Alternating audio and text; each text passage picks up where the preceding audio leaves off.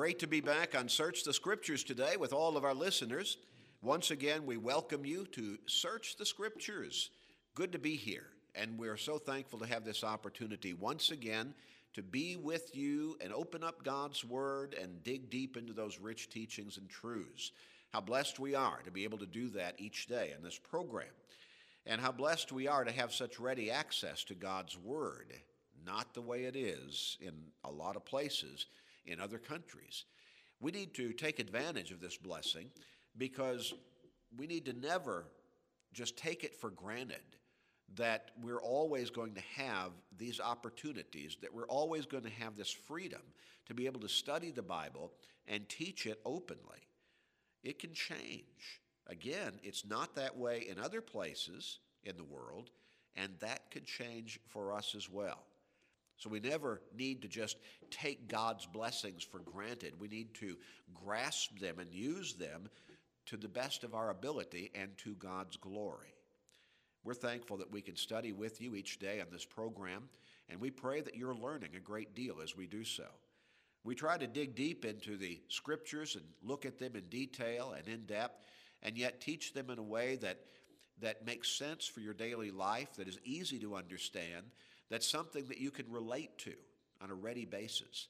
And as you keep learning God's Word, your faith should be growing because that is the biblical formula for developing faith. It comes by hearing the Word of God, Romans 10 and verse 17. And as that develops in your life, then you should be coming closer to God.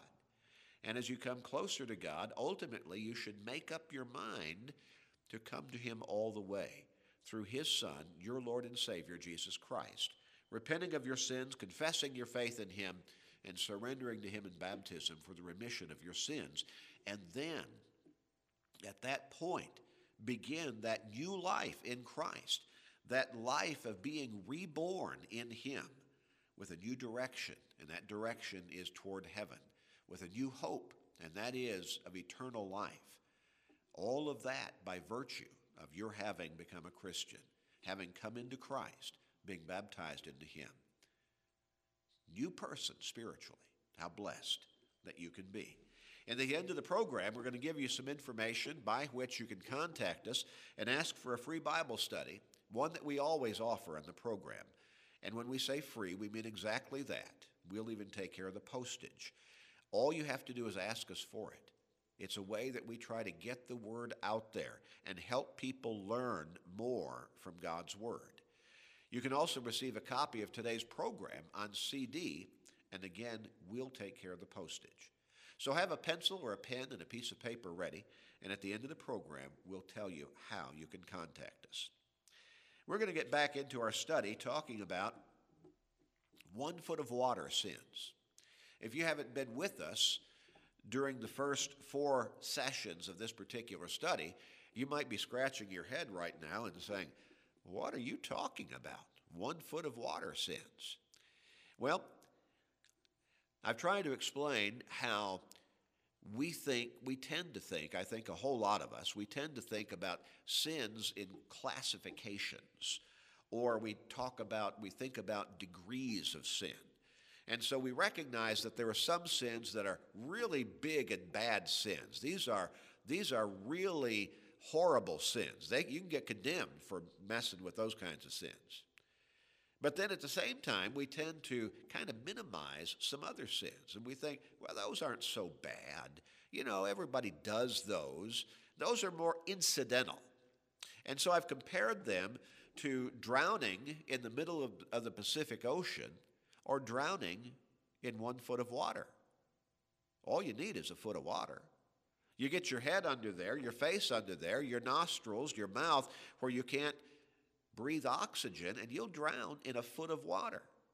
And I've talked about how we've heard, all of us have heard reports. Maybe we've known of individuals who turn their back on little children who are in the backyard little inflatable swimming pool that only holds a foot or so of water. Maybe they stepped into the house quickly to get something, they came back and their little one had slipped under the water, just a foot or so of water, and drowned. Or maybe they turned their back. They stepped into the other room while they had their little one in the bathtub in their own bathroom and just stepped out to grab something. But when they came back, the little one had slipped under the water in the bathtub and had drowned. Didn't have to be much water. Well, you can drown in a foot of water. Or you can drown in the middle of the Pacific Ocean, maybe a mile or two or three deep. It's drowning just the same. The Apostle Paul tells us in Romans chapter 6 and verse 23 that the wages of sin is death. And he does not distinguish between types or kinds or degrees of sin. He doesn't talk about great big bad sins as compared to little minor inconsequential sins. He just says the wages of sin is death. And so we need to guard against sin altogether. He tells us in Ephesians chapter 4 and verse 27 to not give the devil any place in our lives, not a toehold, not a where he can get his fingertips in the door and start to pull it open in our lives. He says, don't give him any place. But when we take part in what some people would call, oh, little sins, minor sins, incidental sins, small sins, we're giving the devil that very place. We're letting him get into our lives, into our hearts. And don't be surprised when he pries the door open wider and wider. And before you realize it, you have taken part in more and more and worse and worse sin. The wages of sin is death.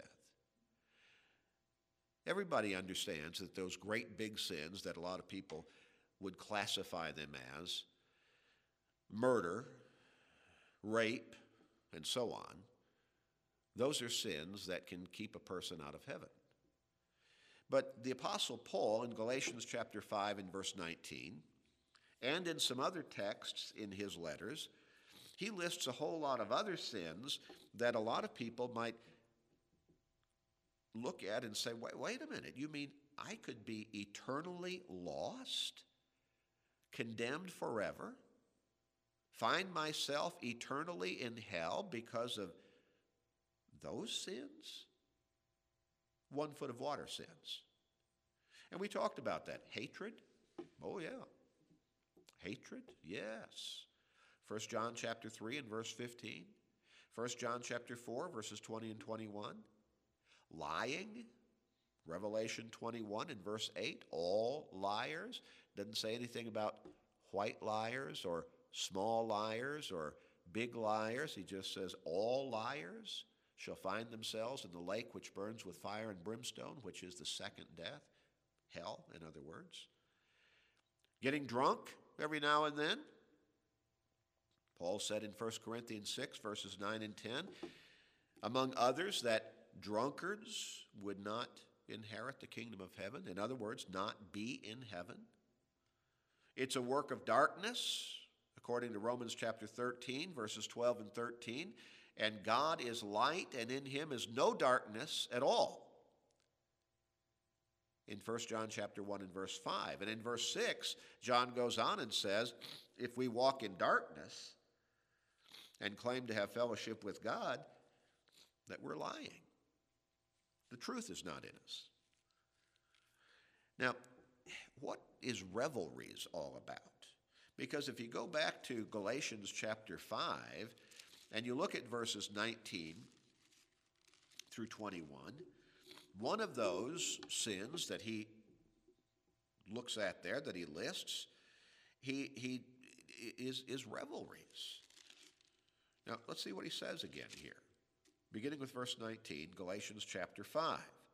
The works of the flesh are evident, which are adultery, fornication, uncleanness, lewdness we ought to see those as big sins, certainly.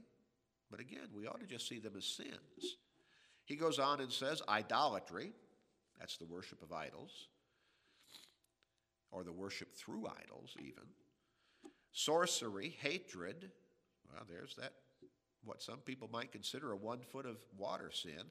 Contentions, a contentious person is a sinner. Jealousies, how many people would think that's such a bad sin that it could keep you out of heaven? Some might consider that a one foot of water sin. Paul lists it there as a sin that'll keep people out of heaven. Outbursts of wrath, selfish ambitions, dissensions, heresies, envy, murders, drunkenness, revelries, and the like, of which I tell you beforehand, just as I also told you in time past, Paul writes, that those who practice such things will not inherit the kingdom of God.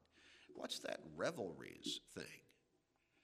You know, that's a strange sounding word to us in English, and it may be that it's not a really readily translatable word in from the Greek to the English in just kind of a succinct way that we can understand it quickly and easily.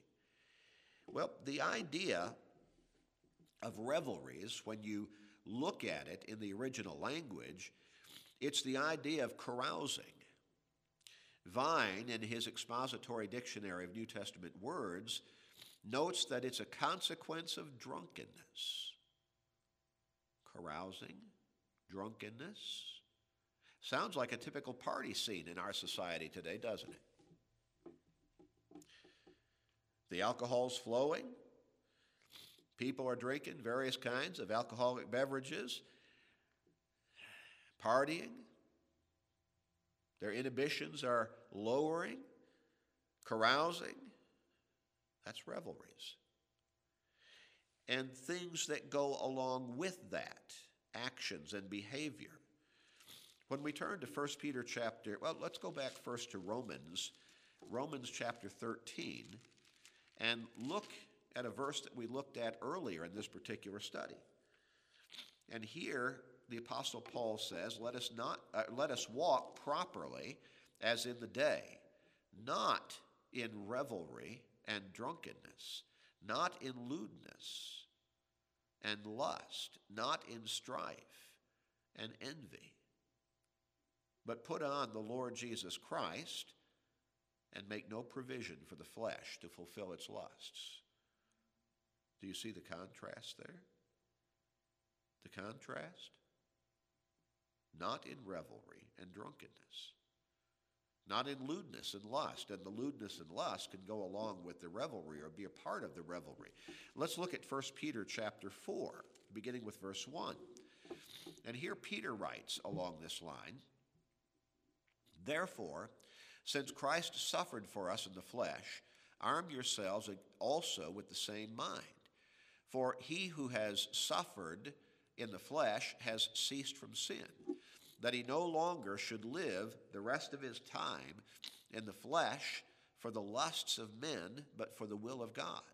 For we have spent enough of our past lifetime in doing the will of the Gentiles, that would be the unbelievers, when we walked in lewdness lusts, drunkenness, revelries, drinking parties, and abominable idolatries.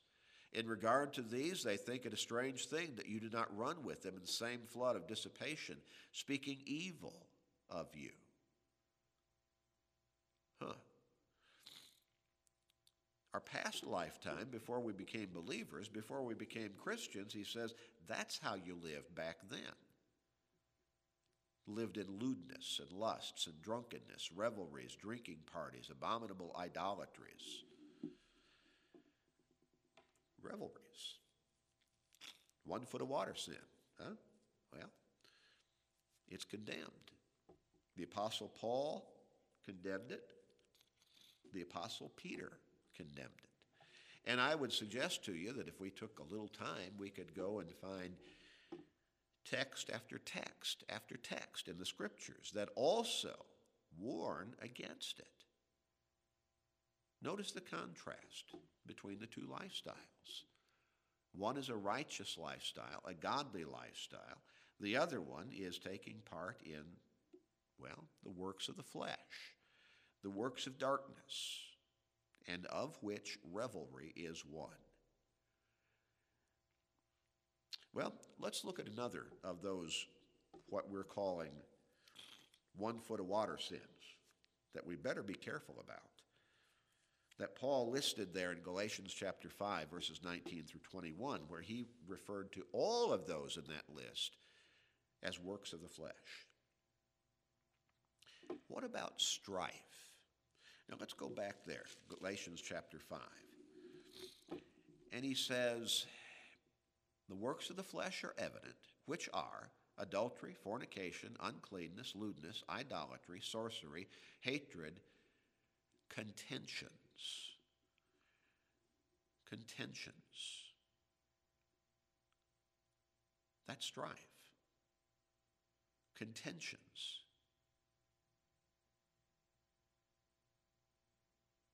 Outbursts of wrath, selfish ambitions, dissensions, heresies, envy, murders, drunkenness, revelries, and the like. Well, strife is contentions. Interesting. Interesting that he would list something like that as a sin that will keep us out of heaven. Because let me tell you, we're used to a whole lot of strife in our culture today, in our society in our world, in our country, in our community. Some people might think of strife as being violent, strife as being war, armed conflict. But strife can be evidenced in words, hateful language, or argumentative conversation, put downs verbally belittling one another or arguing about one thing or another, trying to kind of posture around for dominance and authority and power, disrespecting one another. And we could go on and on, describing situations that engender strife or of which strife is a part. Vine says strife contention, the expression of enmity. And enmity, a synonym for it, a definition for it, is strife. When we go back to Romans, I'm sorry, Proverbs chapter 6, we look again beginning with verse 16. The wise man wrote that these six things the Lord hates. Yes, seven are an abomination to him. Now, either one of those words are very strong, very graphic in their meaning. Hate, we understand, that's not a word to be used lightly. And I know a lot of people, they, they do use it pretty lightly. They talk about how they hate peanut butter, or how they hate Brussels sprouts, or how they hate for this to happen, or hate it when they do this. It might do well if they would stop and rethink their, their, their use of language there. Hate is a very strong word. When somebody says you're acting hatefully or you're just being hateful, literally that word hateful means full of hate. That the Lord hates these things. Six things, verse 16 says. And then he goes on and says, Yes, seven are an abomination to him. I would suggest to you that abomination is even a stronger word than hate. An abomination. Something that's absolutely repulsive to God. Now, don't think that there's something that's absolutely repulsive to God that He's going to then give a wink and a nod toward. If something is an abomination to God, we better make sure that we don't ever take part in whatever that thing is. But the wise man lists seven things here. He says, a proud look, a lying tongue. Lies engender strife. Hands that shed innocent blood, a heart that devises wicked plans. Strife is a part of that. It results in strife. Feet that are swift in running to evil. That could cause strife. A false witness who speaks lies, that certainly will cause strife. And then notice the very last one and one who sows discord among brethren. And that is all about strife, causing strife. In Romans chapter 13, again, and we've looked at this particular text a few times already in this study, but we keep going there because it gives us instruction along this line. In Romans chapter 13, verses 12 and 13, the Apostle Paul says, The night is far spent, the day is at hand. Therefore, let us cast off the works of darkness and put on the armor of light. Let us walk properly as in the day, not in revelry and drunkenness, not in lewdness and lust, not in strife and envy. We need to put on the armor of light. We need to be people of righteousness and not people of the darkness, which is sin, which is ungodliness. We need to be people who exemplify Christianity, who, by their example, show the world outside of Christ a better way to live. We need to be people of God.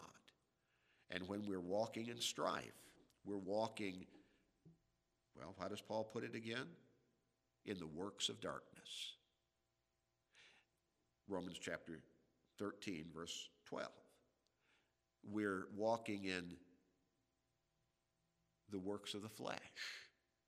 Galatians chapter 5, verses 19 through 21. And those actions, those sins, whether you think of them as being great, big, horrible sins or maybe just more incidental sins, Paul lists them all in the same light, and he says, they'll keep us out of heaven. Even some of those that we might consider to be insignificant. Just one foot of water sins. Ah. You can drown, though, in a foot of water. We'll come back and finish this particular study next time. We do hope that you'll contact us. We'll give you the information how to do that in just a moment. And ask for that free Bible study. You can also receive a copy of today's program on CD, and it's free. And in both of these cases, we'll even take care of the postage. We never charge anybody anything for teaching them God's Word. We want to help you come to God. Won't you call us right away?